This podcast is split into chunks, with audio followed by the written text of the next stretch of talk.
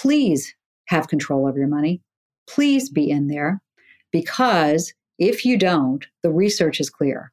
When that money comes back to you, and as mentioned, it will, whether you want it to or not, often it comes back to you in the worst week of your life. And when that comes back to you, if you have not been involved, 74% of women have a negative surprise. So do not outsource it to him or to her in your relationship, please. Hey, entrepreneurs, it's Steph here.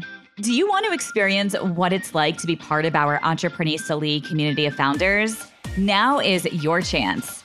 New member open enrollment begins on June 10th, and so does our Experience Week. I really want you to have the opportunity to experience what it's like to be part of the most supportive community that will be here to support you at all stages of your business journey during our Experience Week. This will be a five day virtual event series, and it starts on Monday, June 10th through Friday, June 14th. You're going to get access to live networking and learning events, business growth strategies, as well as office hours with Kim Perell, who is a CEO and serial entreprenista, as well as a prominent angel investor. You will also get access to a session on how to win grants with Kat Weaver and Katie Dunn, founders of Power to Pitch. Plus, our mentor, Carrie Kerpen, will be teaching a session all about how to build a profitable business that can sell for more money. And of course, I'll be hosting two info and networking sessions where you can really get an inside look at all of the exclusive benefits and resources that are offered only inside of our Entreprenista League community. Plus, you'll have the chance to meet and build relationships with current members. You can register today for Experience Week over at entreprenista.com forward slash experience week. That's entreprenista.com forward slash experience week to join us for a week of free virtual events. I cannot wait to meet you and be part of your business journey.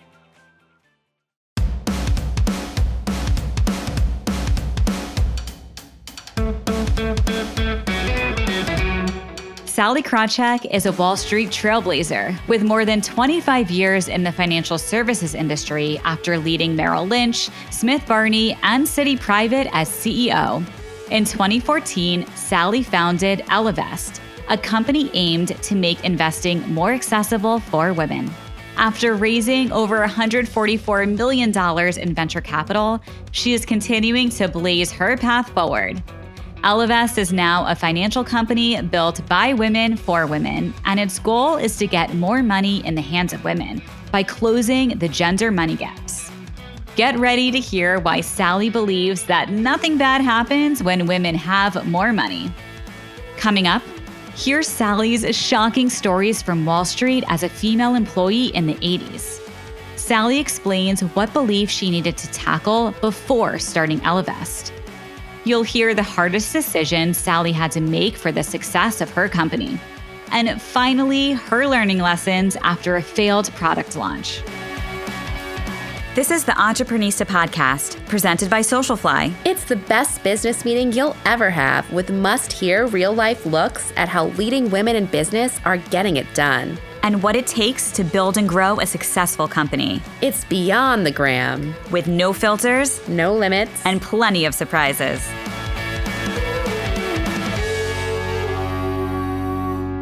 Sallie, we are so thrilled to have this conversation with you this afternoon. Did you always know when you were growing up that you wanted to ultimately have your own business one day? No, I, I tell people I knew when I was growing up I wanted to be a princess or a member of a band. Which princess? oh, any of them, eh, Princess Sallie. the band thing didn't work out because, and this is the truth, I was the only kid in the fifth grade who did not make Glee Club which you, you think they could have said you can make it just mouth, but so the band thing wasn't going to work out either. So I went to Wall Street and then later became an entrepreneur instead. How did you decide you wanted a career in Wall Street? Going from wanting to be a princess to Wall Street seems like a big pivot.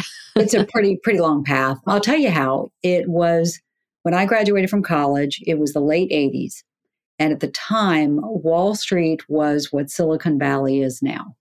And so if you wanted to have a big career, go, go, go, you know, sort of bright lights, big city, you went to New York and you went to Wall Street. And I, by the way, I was a journalism major, so I was not headed for it at all. But at the same time, journalism jobs were paying, I think, $12,000 a year. And Wall Street jobs were paying $32,000 a year. So I thought, I'll go to Wall Street, see if I can make it just for fun, make some extra money, and then I can always go back into journalism, which of course I never did. What was your path when you got into finance? Well, my 20s were terrible. And for anyone out there who's listening in their 20s, career wise, it was a disaster. I hated Wall Street. I hated investment banking. There was no unconscious bias at the time. It was conscious. It was, you do not belong here. You are a woman. This is a man's world. I had copies of male genitalia, Xerox copies left on my desk. It wasn't subtle, it was overt. And I was put on all the bad teams and all the bad deals. And so I went to business school with a view of getting back into media and journalism. I got a summer internship at Time Magazine. They had two of us there. They had one full time job, and I did not get it. And so then I ended up graduating and went back to Wall Street because it's the only place I could. Oh, I got a job offer at Disney, but it was in LA. And my husband at the time said, We're not moving to LA. What he did not say was, and I'm having an affair with your friend, which would have been super, super useful information before I went back to Wall Street. So and then I left him, I would quit the job. So I didn't remember what the question was anymore, but my 20s were a disaster. And I only later found my way after recognizing what I didn't like, but also what I did. What I did. I loved the smart people. I loved the analytics. I loved writing and found a way as a research analyst in my 30s to put that together, going on then to run companies like Merrill Lynch and at the time Smith Barney. At what moment in your career did you have the idea for what is now Ellevest? It was after running some large wealth management companies and going to work every day and knowing, but not thinking deeply about, boy, there are a lot of men there are a lot of men here in the office. It's mostly men. I am one of the very few women. I was the senior woman at the time. You know, there are a lot of men clients. And by the way, when the men die, as men do, because women live longer than men, and she gets the money, she leaves about 80% of the time. And I thought, as the whole industry thought, it's her fault. She's risk averse. She's not good at math. She doesn't like investing. She's too nervous. She needs more financial education. It was only after leaving the big Wall Street firms when I could catch my breath and reflect that I thought, wait a second. You know, is it really that she's risk averse? Is it really something wrong with her? Or is it that an industry of men built a business for men? And oh, wait a second, this is costing women hundreds of thousands, for some millions over the course of their lives because they're putting the money in the bank, not earning a return on it, or not much of a return, not an inflation beating return, whereas men are investing and they're building wealth. And investing has been the scalable means, accessible and scalable means to build wealth over time. We can talk about that if you want. There are reasons for it, but women aren't doing it as much as men do. It's not, doesn't take any time. We're working as hard as we can in the workplace or with our startups. We're putting in the extra hours, we're going the extra mile, but we never took the time to invest. And there's something fundamental here. And so we said, well, what if we found Ellevest, which will be the only investing and financial guidance business that centers women, and find out what we can deliver to them and serve up to them to get them to help them invest. And P.S., again, it wasn't their risk averse. One insight, they're risk aware. What? What's the difference? Risk averse means you don't want to take risk. Risk aware means you're willing to take it if you understand it. And you need to understand it first. And we have a thousand little insights like that, of a thousand little paper cuts that have kept women from investing and from stepping into their full power. So it was when I had that recognition that I thought, you know, given I've been so fortunate in my career and I have the know how and I can pull together the team, I'd better found something like Ellevest because for women who build wealth, it's simply life changing. What were some of the first steps that you took when you decided to go full steam ahead and focus on building this business? Well, the first was getting over my internalized sexism because I did have folks before I sort of had the great revelation who said, you know, um, you should build an investing firm for women. And I thought, ah, you know, but I played in the varsity. This is the junior varsity. By the way, just last year, I had a woman journalist say to me, it's, you know, oh, it's great that women are building these great businesses like a Bumble, like an Ellevest that are for women, but when are they going to build real businesses? And I said, that's internalized misogyny right there, right? No, it's great that we're building businesses for women. This market is enormous and that they're not viewed as real businesses is really something. So, first, I had to get over that. Secondly, um, it was a matter of what do we think the solution to this problem is? We know there's a big problem. You know, entrepreneurs talk about it. Is it a, is it a vitamin you're building or an aspirin? I'm like ours is like an extra strength Tylenol coating all over it. I mean, it's such a such a problem. But how do we sketch out what a potential solution is? What's the hypothesis? You know, what's it going to take? And then getting some money in the door, finding a co-founder who was as different from me as I could find and then going out to people who I knew and raising that seed round to be able to put in what ended up being two years of research. I mean, we weren't kidding around, but two years of deep research into what would motivate women to invest. How did you end up finding your co founder? A lot of people who listen to our podcast come to us and ask us how to find a co founder. So, I'd love any tips you could share. Courtney, great question. It's so funny. I was I haven't thought about this now in years, and I thought about it last night. That it was something like eleven introductions, eleven you know degrees away before the individual and I met, and it started with I was on a plane one day, and I looked to my right, and there was Arthur Levitt. Arthur Levitt is the former chair of the Securities and Exchange Commission. So I looked at him. I said, You're Arthur Levitt. And he looked at me and said, And you are? And I said, Oh my gosh, I'm Sallie Krawcheck. And, you know, worked on Wall Street. He's like, Oh, I've heard of you. On the plane. He emails me a couple weeks later Sallie, there's someone I know who I think you'd be interested in meeting. And it was a fellow who had just left Goldman Sachs. And the two of us ended up having a cup of coffee. And he introduced me to his CEO of a startup he was working on, who introduced me to, who introduced me to, who introduced me to. And this wasn't, you know, gee, I, I'm going to find a co founder. How do I get there? This was, I'm looking at this next phase of my career and looking to meet people who I should know, who I can be helpful to and they can be helpful to me. It was 11 different intros before, out of the blue, a joint, a, a fellow who I'd met in this chain of events said, I have someone who's just left his serial entrepreneur has just left the startup that he was working on he's looking for his next thing could the two of you you know should the two of you get together and i was actually so i was going to go without a co-founder and i was so disinterested that i'm like well i'm happy to meet him if he comes like to the coffee shop less than a block from my home you know and when we sat down i thought you know this is interesting because i can find the top chief investment officer in the country and i did I can find, you know, on the marketing side and the community building, I think that's going to be important. You know, I know how to do that. I really would not be able to find a fintech chief technology officer. I wouldn't know where to go. I'll be honest with you at the time, a product manager, what does one of those do? Because I've been on old Wall Street. What designer is that what? Come on, do we need a designer? I mean, isn't that going to be like, is it blue or is it green? I mean, come on, you know, I knew nothing, right? And the people that we ended up finding together, you know, are the people who really built such a strong foundation for Ellevest.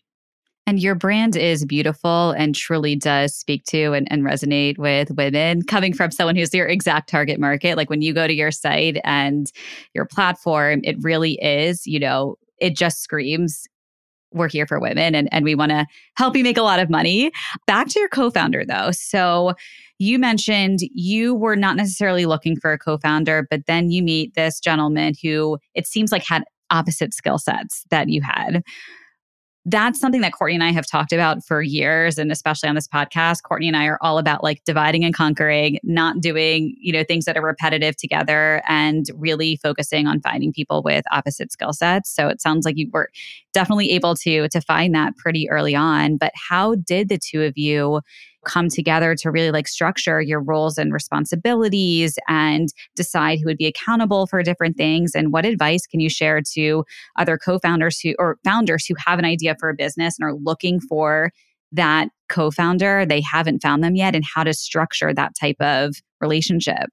We had many honest and sometimes difficult conversations, you know, and it started with what's the split of equity between the two of us? Let's get that out of the way before we even start with any of it because you don't want to spend the whole time and then realize this person's thinking they get 99% and the other person's thinking it's 50 50. But sketching out, you own this, I own that. For us at the time, it was I'm going to do more. I don't have the tech background. I can find the chief investment officer and did. I'll be involved with that, but I'm going to do a lot of the external stuff as well. Fundraising, for example, I've got that.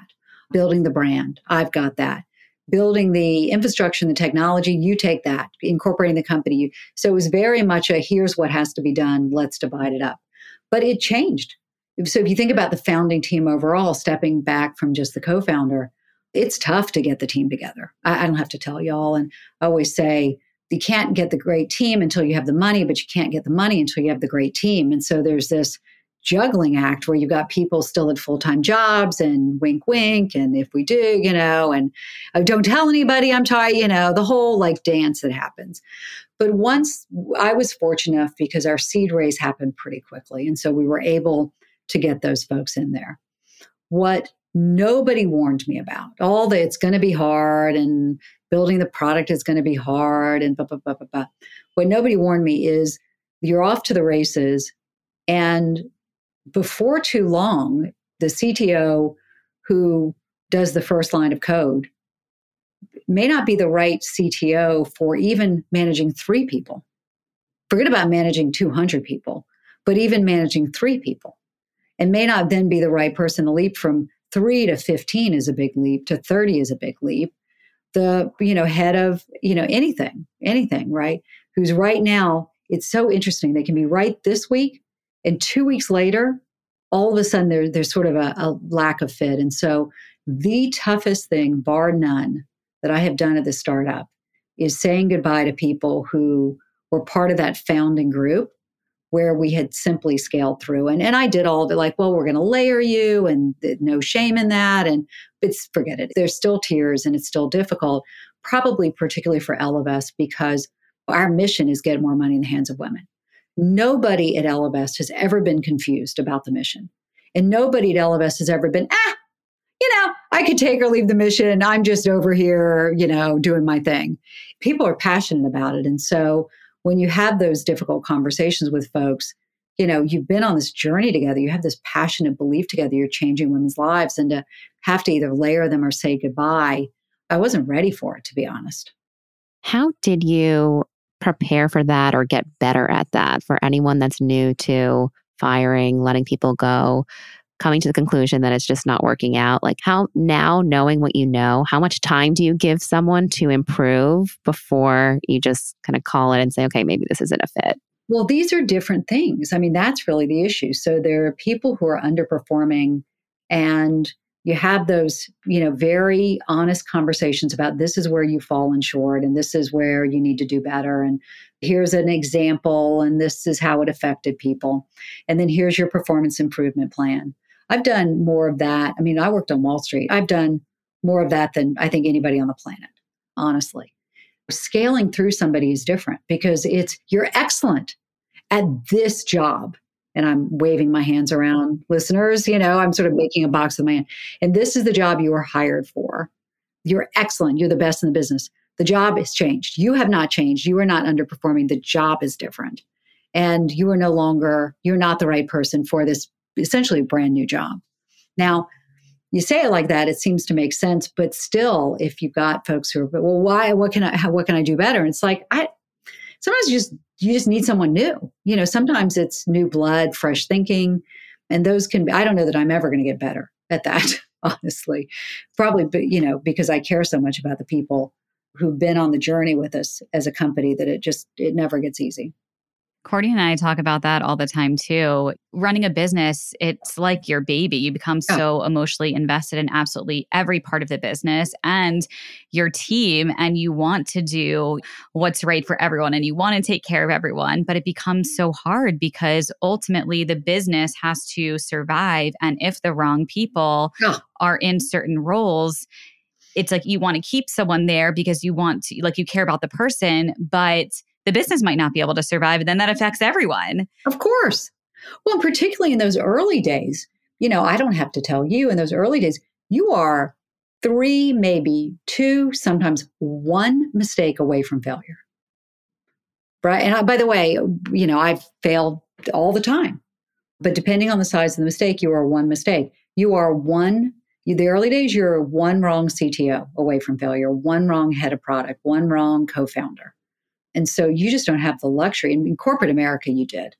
You know, I work, you know, the companies that I ran, I could fill in around people. This one is, God, remember one gentleman who worked for me, so talented, so visionary, so creative. He was terrible in managing people and executing on his vision. I mean, terrible. And in a startup world, he would have been fired. He just would have to, because if you don't get stuff done, live to fight another day. In corporate America, I could fill in around him and say, okay, he's really strong here. So let me put, let me give him a CO, you know, a COO type to execute on what he does. But you just don't have the the luxury of that in startup world. What were some of the mistakes you made in the early days of building your company that you can share for others who are starting out now? So maybe they don't make the same mistakes. And what did you learn from them? I made all of them. I think every every mistake that was available to me to make, I for sure made them. But you're going to, you know, you're going to hire the wrong people, even if you're very good at hiring.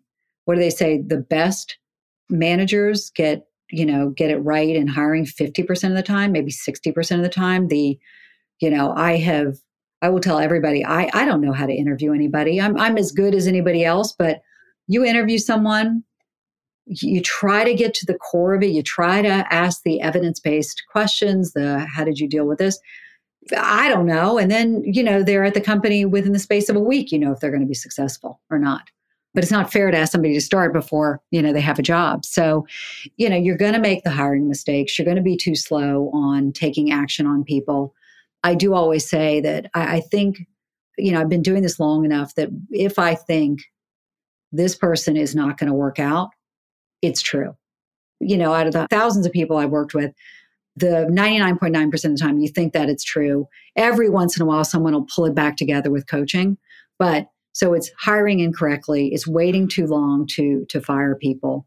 You know, the other thing, which I don't even know if I could do differently if I needed to, is you know, if you're raising outside money, sometimes you do things with the business that you wouldn't want to do and that maybe you shouldn't do because that's what the source of the money wants you to do. So, an example at Ellevest, we launched a banking service. You know, it, at the time that we did it, outside money was this is the hot place to be in order to get funded, you need to do it. This is the growth story we need. Uh, so and so is doing, and so and so is doing, and so and so is doing it. And we broke our cardinal rule, which is we really did not listen to our community. We went out and said, Would you like a debit card? To which he said, Yeah, mm-hmm, yeah, mm, yeah, sure, why not? Right? Different than when we did investing, which is this is the industry is not working for me. You know, I don't trust the existing investing industry. I feel like I'm being talked down to. I know I need to make more money. You know, like with investing product, it was clear. With our financial guidance offering, it is clear. With the debit card, it was like, yeah, yeah. You know, and she's only saying that because she didn't want to hurt her feelings. And so we launched it and we got about, yeah, that kind of take up. About that, yeah, kind of take up you'd expect when someone, yeah, sure. How quickly did you shut that down and not keep trying to make it happen? If probably within 18 months. But of course, we made mistakes when we shut it down. We went to our service providers who gave us very solid advice that if you're going to shut this down, the, once you announce it, the risk of fraud goes through the roof for it. And, you know, you, you sort of make yourself a target. So what you need to do is when you say you're going to shut it down, shut it down. Makes all the sense in the world, right? Well, we weren't putting our clientele at the center. And so we ended up, you know, putting out a note and as of tomorrow, you cannot do this and you cannot do this. And quite rightly, she gave it to us and said that, you know, this is, I mean, essentially, she never used these words, but essentially, this is disrespectful. So we made that mistake and we'll never make that mistake again. Up next, Sallie shares her secret to fast growth for startups. Hi, Entreprenistas. You know I am always here to provide you with as much value as possible. So I wanted to be sure that you have access to the Entreprenista Agenda, our weekly newsletter where we share the latest business news, success stories, grant opportunities, as well as all of our favorite resources and special offers for founders just like you. You can sign up to join our weekly newsletter and join over 50,000 other entreprenistas over at entreprenista.com forward slash newsletter. That's entreprenista.com slash newsletter to subscribe to the Entreprenista Agenda. Despite all these mistakes, you are doing a lot of things right and you've grown so quickly. What would you say has been, you know, the biggest contributor to your fast growth? Well, thank you for asking that. And we are at 1.7, 1.8 billion of assets under management. Yay. Uh, with Incredible. lots of billions to go. I would say that we were really deeply thoughtful about our offering. And as mentioned, took the time up front. We're able to take the time up front to do the deep research into what keeps her from investing and, and ended up gaining some insights that just were unexpected. So, one example you know, we, we talked about risk and risk tolerance a little bit. So everybody thinks women are risk averse, so that's why they don't invest. We found in the onboarding for an investing capability that if you ask a man his risk tolerance, he knows it's an important question. He doesn't know the answer to it. Nobody does. And but he will take an educated guess and continue to invest. Continue on the onboarding process and open an account. For a woman, she says, That seems important. I don't know the answer to it. I'm going to leave now and I'm going to buy a book or do a web search and try to figure out what my risk tolerance is. And she leaves and she never comes back because, of course, that's sort of an impossible task.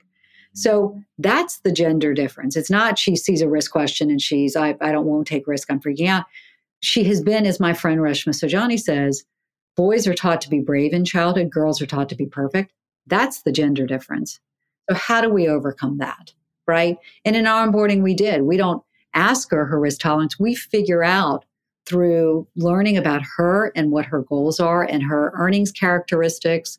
We figure out how much risk she can, I'm doing air quotes now, can afford. What is the right risk for her? Not that she might think she, you know, theoretically she wants to take on, but how much is appropriate for her to take on if she wants to buy a house in four years, if she wants to retire at the age of 62?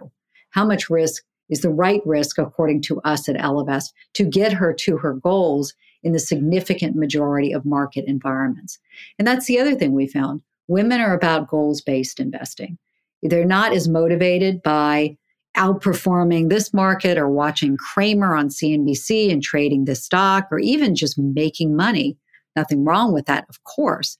But she tends to think, I want to make money in order to, again, start my business or in order to have a family.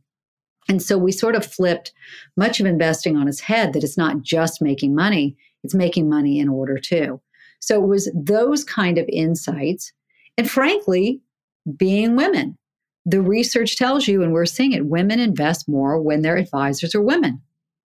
There's a trust that is built up by having a set of shared experiences, a shared language, etc. And so we strung together these series of sometimes subtle but awfully important insights to build something that just felt right to her. It just, you know, it did, you know, you go over to some of the big brokerage firms and at the time they're getting better, but their websites, the economy this and the market that and FX this. And, you know, she came to us and we're like, tell us about you we don't have to show you how smart we are. We're smart, but tell us about you and we'll help you work through this, uh, you know, work through inv- to investing. For the research that you've done, was it focus groups? Was it buying reports? How did you get all access to all of this information? The answer is no. I am not a fan of focus groups. I have done too many of them when I was at the big companies for too many years to recognize when one person, whoever makes the first comment, that's the way the group goes. And by the way, by the second comment, that's for sure the way the group goes. And if the third person comes in, it's over.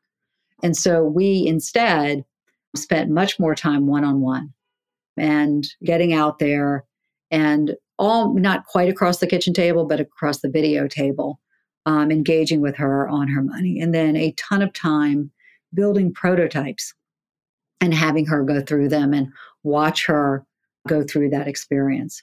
You know, and then some of it, to be frank, is my experience having been in the industry for so long. You know, the industry reports we didn't have to buy because I, you know, I knew them like the back of my hand. But I will say the other thing is that didn't mean that my ideas were always the right ideas or the best ideas.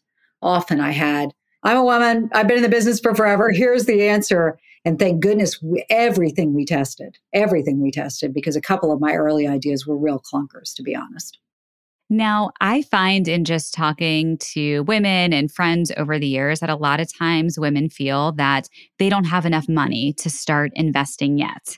And that can be a big reason why, you know, later on, once they do have money, they haven't initially started investing from, you know, many years ago to, to really get in and to start learning. Is that something that you have seen as well? And what are the different products and solutions that Ellevest has available for women at all different stages of their investing journey. So they think that because they historically have been correct that you know there were investing minimums whether those were $250,000 at a big Wall Street firm or you know several thousand dollars at one of the startups there were investing minimums and reasons for them but you couldn't trade and you know trade whole shares not fractional and these investing minimums nobody meant for them to be were sexist and racist right because the, the people who had the money were the white men, not individuals who are in underrepresented classes. So I'm happy to tell you that at Ellevest we have no investing minimum, and one can invest, you know, a handful of dollars. I always say I can't give you a diversified investment portfolio for a dollar. I can for, you know, I can't remember the number is 10 or $100, but we can invest for you. And we really work to be there for her whole life. So it can start with that digital experience, which is what we originally were. Some people call it robo. I don't love it. Um, our digital experience, our algorithm is the only one that takes gender into account. Why money's gender neutral? Why does that matter? Oh, I'll tell you why it matters. Because women earn less, take more career breaks, our salaries peak sooner, and we live longer. Oh, gender is super important because if it thinks you're a little, you know, a pint sized man, you risk running out of money. You certainly risk having a less full life in those later years. We then can graduate her to financial guidance. We got a lot of demand from I'm investing. Can you help me with a budget? I'm going through a divorce. Can you help me get through that? I'm about to get married. Can you counsel my spouse and myself on this? You know, I've had an inheritance. And so providing financial guidance and as she builds her wealth, getting her a full-time financial advisor, one who, you know, has lots of experience dealing with successful women.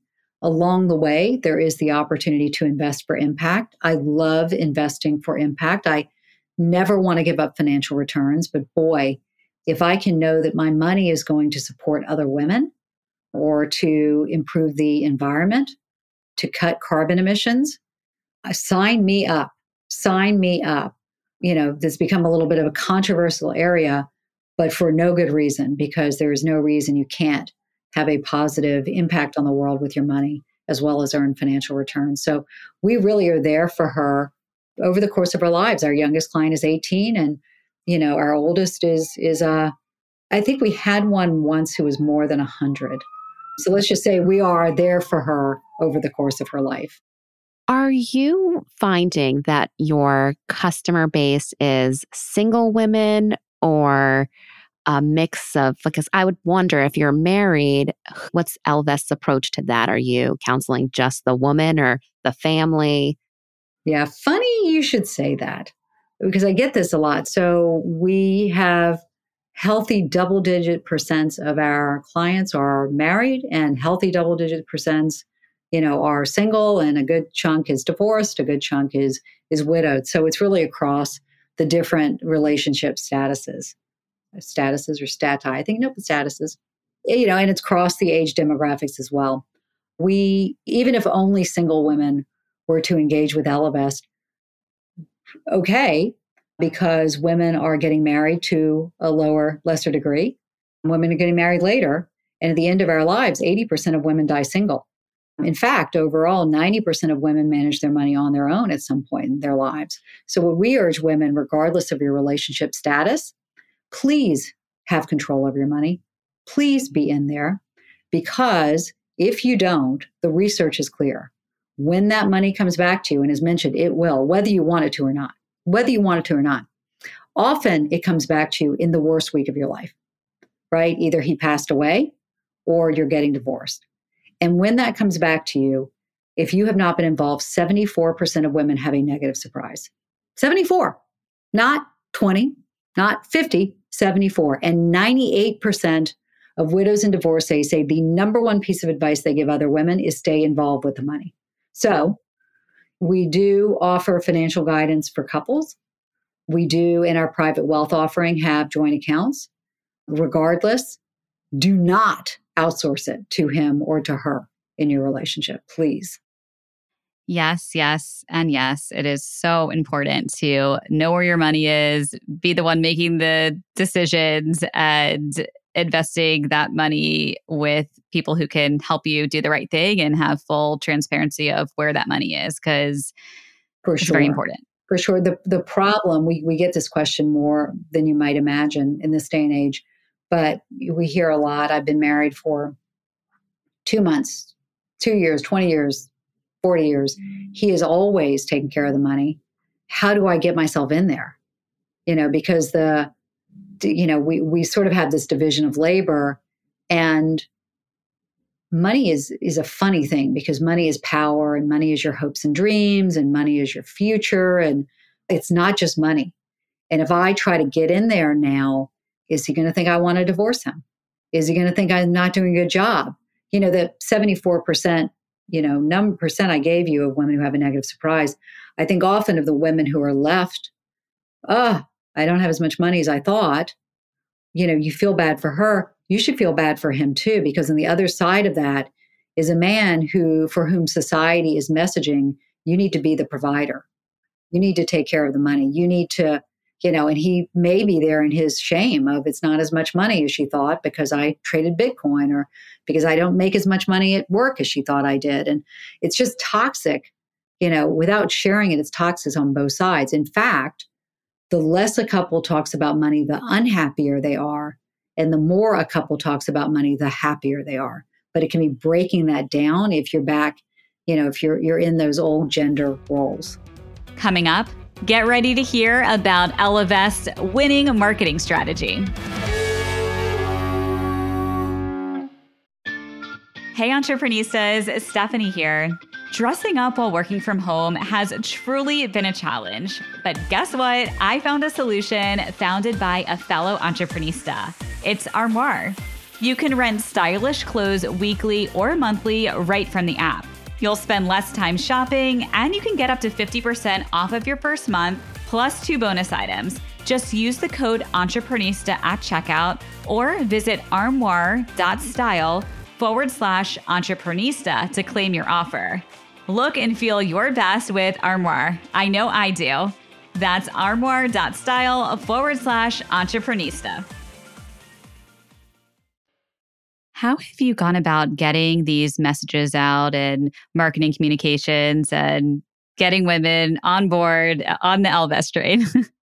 Talking about it a lot, like a lot. But this is where, you know, having, I started out with a pretty solid LinkedIn following from my prior life. And so sharing a lot of um, financial education there. Then, as a company, really spending a lot of time on Instagram with short bursts of financial education. So bite-sized nuggets, insights, etc., that then help drive people to our newsletter, which we publish every other week, often with a column by me, which attaches to our magazine, which is a page on, you know, pages on our website, which probably is the largest collection of articles about women and money that exist. At the same time, as part of one's relationship with Ellevest, if one has, you know, sort of a membership with us, in addition to investing, we provide all kinds of workshops, all kinds of worksheets, email courses. So, you know, how do you like your financial education? Do you like it on Instagram or do you prefer a workshop? You know, are you better visually or do you want to be on Zoom? And finding her at all those different points, but everything with a brand voice that I sort of think of is if your older sister worked on Wall Street or in the investing industry and she came home for Thanksgiving, or the two of you met for Thanksgiving, and you're you finished up the the turkey dinner, you're having a little bit too much wine, and you start to ask her questions. You know, what comes out of her mouth? And that's sort of the in between the old serious providers of financial education, you know, and the the finfluencers. You know, somewhere in between there with re, you know tremendous substance is where Ellevest rests, with of course the solutions as well, which is often investing. A lot of people in our community are curious about raising money if it's right for them and you grew up on Wall Street, you had that background when you started this company. But for someone that doesn't have those connections or that know how, what advice would you give them? So it's horrible. So I was I was really lucky because I had those connections. So our seed round was a breeze. It got harder after that. Once it was time to go for real institutional money, not friends and family, the stats that you hear that women CEOs get 2% of venture dollars is true. And in fact, over my way in the financial services arena, women get, I think, of quote unquote fintech dollars, one in every 10,000 fintech Series B dollar. Um, and it, it feels that way. And what nobody really talks about is go back to the women get 2% of venture money. It means not only do you not raise as much, what people don't really recognize is how friggin' long it takes. That for every one productive meeting that a man has where he ends up with a check, women have to have 50. That's just what the math is, which means 50 times more emails and 50 times more models shared and 50 times more decks sent out and 50 times more follow-ups and 50 times more questions and 50 times more really stupid questions and 50 times more really really really stupid questions you're ghosted 50 times as much which is demoralizing like it's horrible it's horrible. How did you get through it? And for women who are raising capital right now, and it's a very challenging time to raise, it's always a challenging time for women to raise capital. It is an extra challenging time right now. One of the things you shared was like your seed round was easy because of the relationships and the connections that you had. What can we be doing now to like all come together? So, I mean, this is why we have our community, the Entreprenista League, so we can all help and network and bring everyone together. But any other just advice you can share about building your network and so, what worked for us is that rather than going to Sand Hill Road and venture capitalist whose you know profession is investing money and then convince them of our view of the world. What we did instead was go to people who have our view of the world, then they have to have money, but convince them to invest. It was easier to convince somebody to invest who doesn't than to convince somebody who invests of our view of the world, if that makes sense. So we ended up with our last round bringing in like 700 new investors through a series of special purpose vehicles, which count as one investment on the cap table, and had real champions of Ellevest who reached out to their friends and pulled together these SPVs. So that's how we got around. We sort of found that space between institutional money and crowdfunding. Crowdfunding, by the way, works really well. It doesn't work if you're trying to raise 53 million bucks as we were. So, you know, I think go to people who with whom you have similar worldviews. The other thing I'm going to say, I know it's obvious, it's warm intros. You know, finding if you have friends who have raised money, if you have better yet friends who've raised money at companies that kind of sort of are like yours, who's on their cap table and will they introduce you? Um, if you have friends who know people who run companies who are sort of like yours? And can you get to that person and figure out who's on their cap table? The cold reach outs, I think, very rarely work. It's got to be a warm intro. And look, I recognize that can be tough. You know, if you didn't grow up in the business, how do you know the people to even give the warm intros? But it's network, network, network. Totally. Yeah. No, again, it's what one of the reasons why we started our Entreprenista League community so we can bring everyone together and people can network and connect and share intros. When we had first started Entreprenista League, I made an intro actually for another founder who was on our podcast who was raising her Series A and made an intro for her. And that person ended up investing a million dollars in her series a so it's building that network and valuing these you know quality relationships not just connections like but building genuine relationships it's important in life and business, really in in everything that we do. Sallie, what is the craziest thing that has happened to you since starting this business? There are many, but the one I'm going to share is uh, we had a brand name venture capitalist and his firm interested in investing in Ellevest.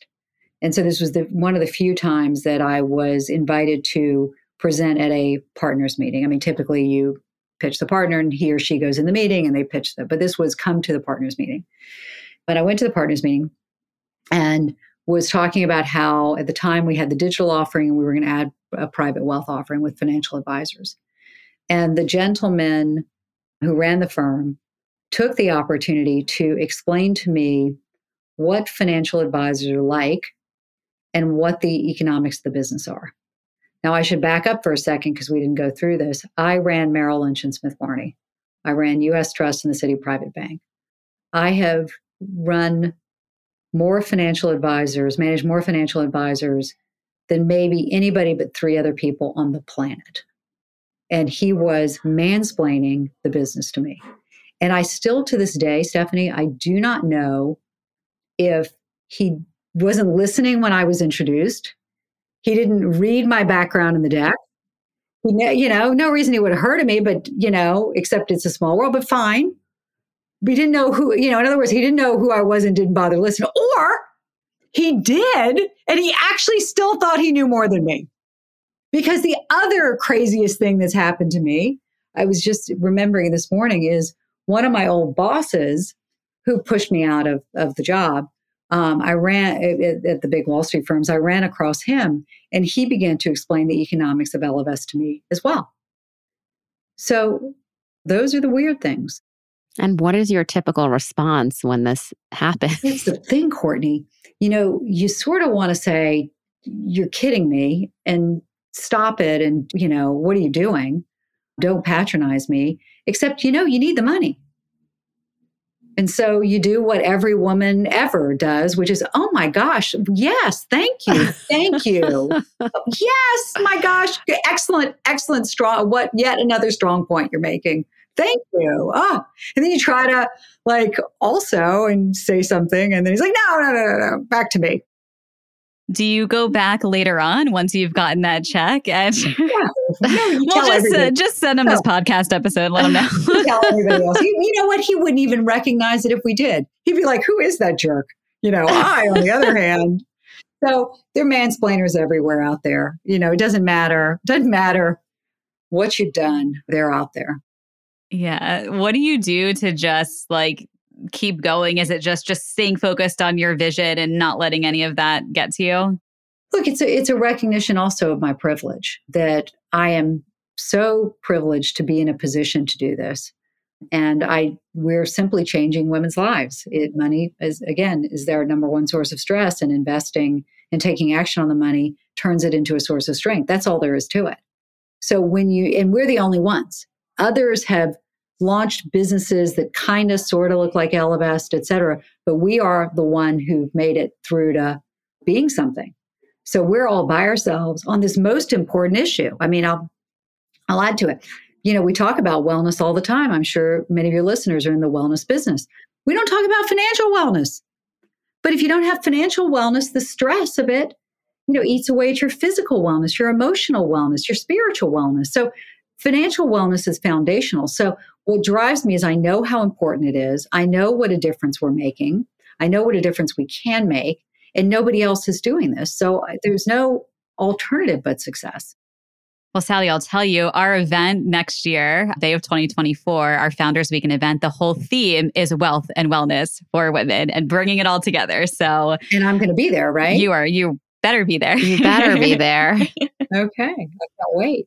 You've done really incredible work for women. What are you most excited about looking ahead in the next few years for Ellevest?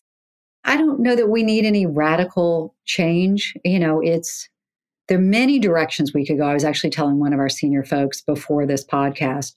Our challenge is we almost have too many options that we could take what we're doing and put it on third party platforms and make it available there. We could you know, go heavier on the, you know, what we call top of funnel and the uh, the articles we're writing, and the, you know, we could go heavier on backward integration. You know, into there's so much we could do. You know, how do we make sure we're not doing too much, which you always do too much, and the things we're doing are actually the most impactful. We we can't go now down another banking rat hole. We need to stay very focused on the things that you know are most impactful for her that in turn, therefore, grow the business.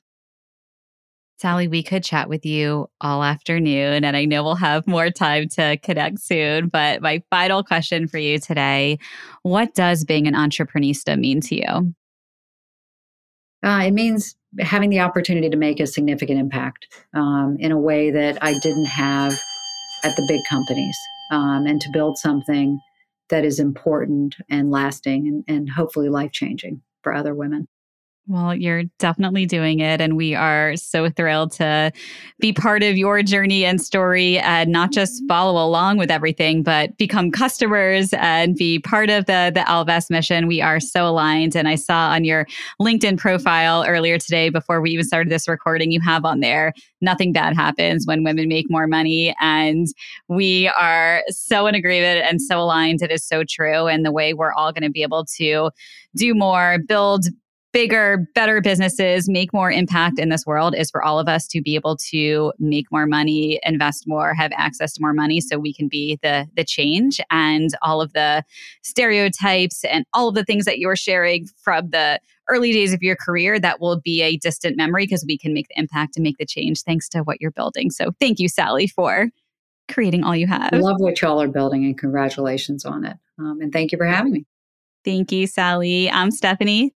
And I'm Courtney. And this is the best business meeting we've ever had. Hey, thanks for listening and leaving us a five star review. We'd really appreciate it. And we'd love to stay in touch with each of you. You can listen to all of our latest episodes at entreprenista.com and connect with us on Instagram at entreprenistas. We'd also love to invite you to join the Entreprenista League, our private membership community for trailblazing women. You can head over to entreprenista.com forward slash the league. We'll see you there. Wishing you a productive week ahead.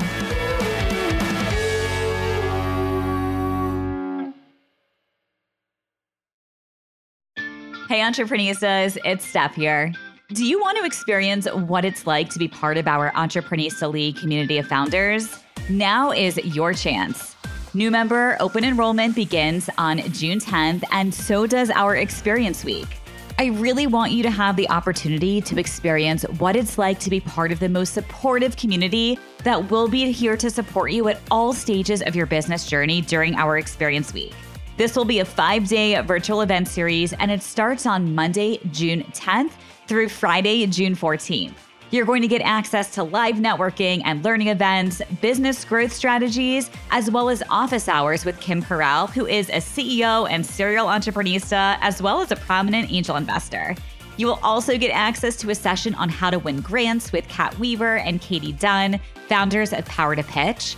Plus, our mentor, Carrie Kerpen, will be teaching a session all about how to build a profitable business that can sell for more money. And of course, I'll be hosting two info and networking sessions where you can really get an inside look at all of the exclusive benefits and resources that are offered only inside of our Entreprenista League community. Plus, you'll have the chance to meet and build relationships with current members.